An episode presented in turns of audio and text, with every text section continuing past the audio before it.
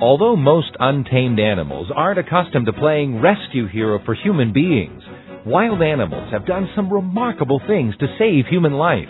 But how are these beasts capable of such deeds? A lot of people call it a sixth sense or they think something supernatural is going on. This is Science, Scripture, and Salvation, a Creation Radio Journal. I'm Chris O'Brien with the Institute for Creation Research. There are many remarkable true stories about domesticated and wild animals rescuing people or warning them of impending danger. But how do these animals know that harm is near? Were they created with some sort of sixth sense? Why not walk on the wild side with us for the next 15 minutes as we discuss dramatic rescue efforts and the super senses of both untrained domestic animals and wild beasts? Cindy Carlson is the museum curator at ICR. She says many people are amazed by the stories of wild animals rescuing people and by the ability of animals to sense danger. Whenever an animal helps a human being or senses something that we don't sense, you know, a lot of people will call it a sixth sense or they'll say it's mysterious or they think something supernatural is going on. For instance, after the tsunami in Southeast Asia in December of 2004, reports came from several knowledgeable people that there were very few animal carcasses. Lots of people died, but they didn't find very many dead animal bodies, and the only ones they did were animals that were in cages or that were tied down.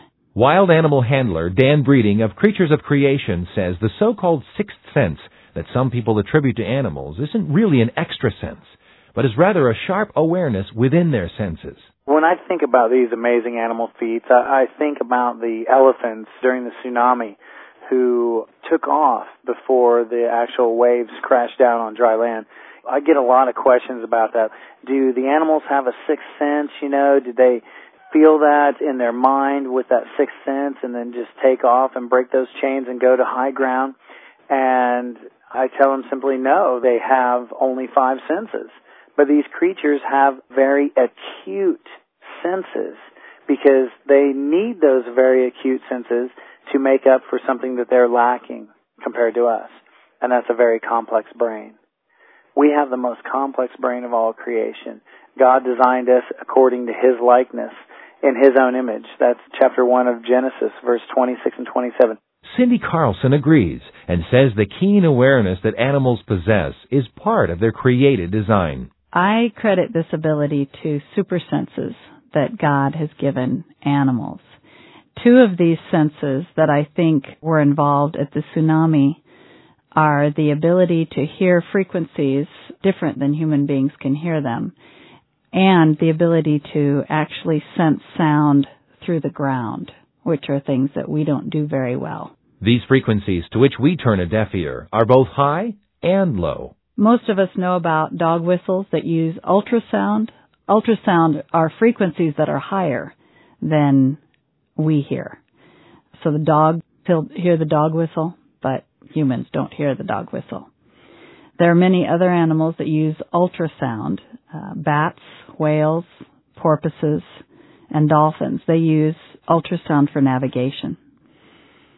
But there's another kind of sound called infrasound. Those are frequencies too low for human beings to hear. Uh, there's many animals that do, but so far, whales, elephants, rhinoceros, giraffes, okapis, and even alligators use infrasound to communicate. Interestingly enough, when we have an earthquake or tsunami, ocean waves and earthquakes will create infrasound, which is that sound that's too low for us to hear and these were the sounds that were possibly heard by elephants. And that just explains the elephants. I'm not sure about the rest of the animals that were running, but perhaps they have senses too that were able to detect those sounds. Amazingly, the elephant's gigantic ears are not the only part of its body that can hear and detect infrasound. Elephants have been observed to listen to waves in the ground. They will lean forward and pick up one of their feet. Apparently, that pushes their weight down on the remaining three feet and enables them to hear better. And there are receptor cells in their feet called Pacinian corpuscles. And these are cells, a nerve cell that sends the message to the brain from what they feel in the ground. And it's become a quite large research study currently going on. Not only do elephants receive infrasound waves, but they also send them out. They can hear low sounds and they also produce that low infrasound in their nose and in their lungs that can be heard by elephants, but infrasounds also produced by them stamping the ground and creating sounds in the ground. For instance, they've observed elephants going towards a thunderstorm that is miles and miles away to find water and because of the lightning hitting the ground and the infrasound travels along the ground and elephants don't hear it with their ears but they pick it up with their feet. So there's both hearing infrasound with their ears and feeling it in the ground. These infrasounds travel by air, by water, and by the ground. So it's a combination.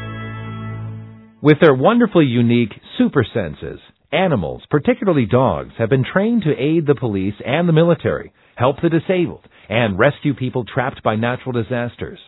But as we focus on wild animals and untrained domestic pets, we're even more astonished by their attempts at rescuing people in harm's way. As we've been discussing in this program, elephants are magnificent creatures.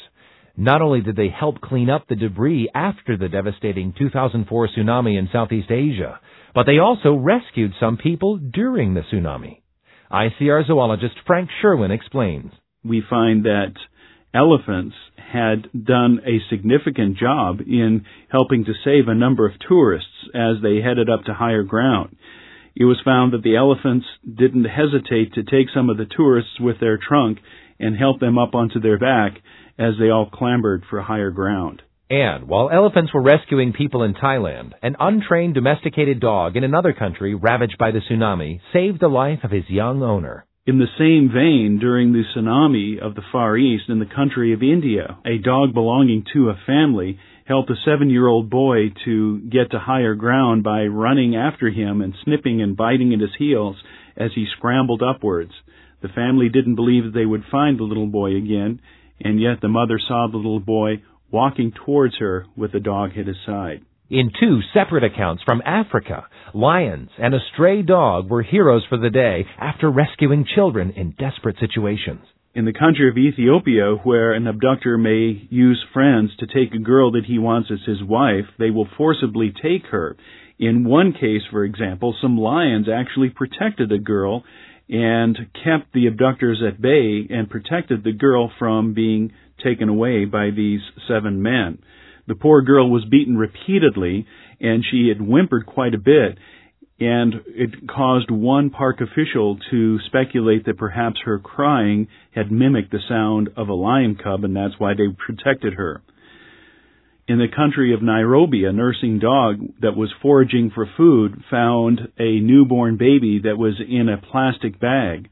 The dog took the baby across a busy street under a fence and the baby survived. But land animals are not the only wild creatures that have protected humans in danger. In the ocean lives the friendly dolphin that reportedly has helped humans time and time again.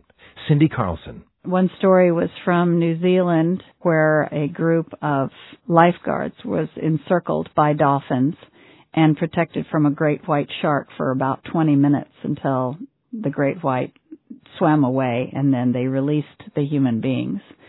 There's many stories about dolphins doing something like that.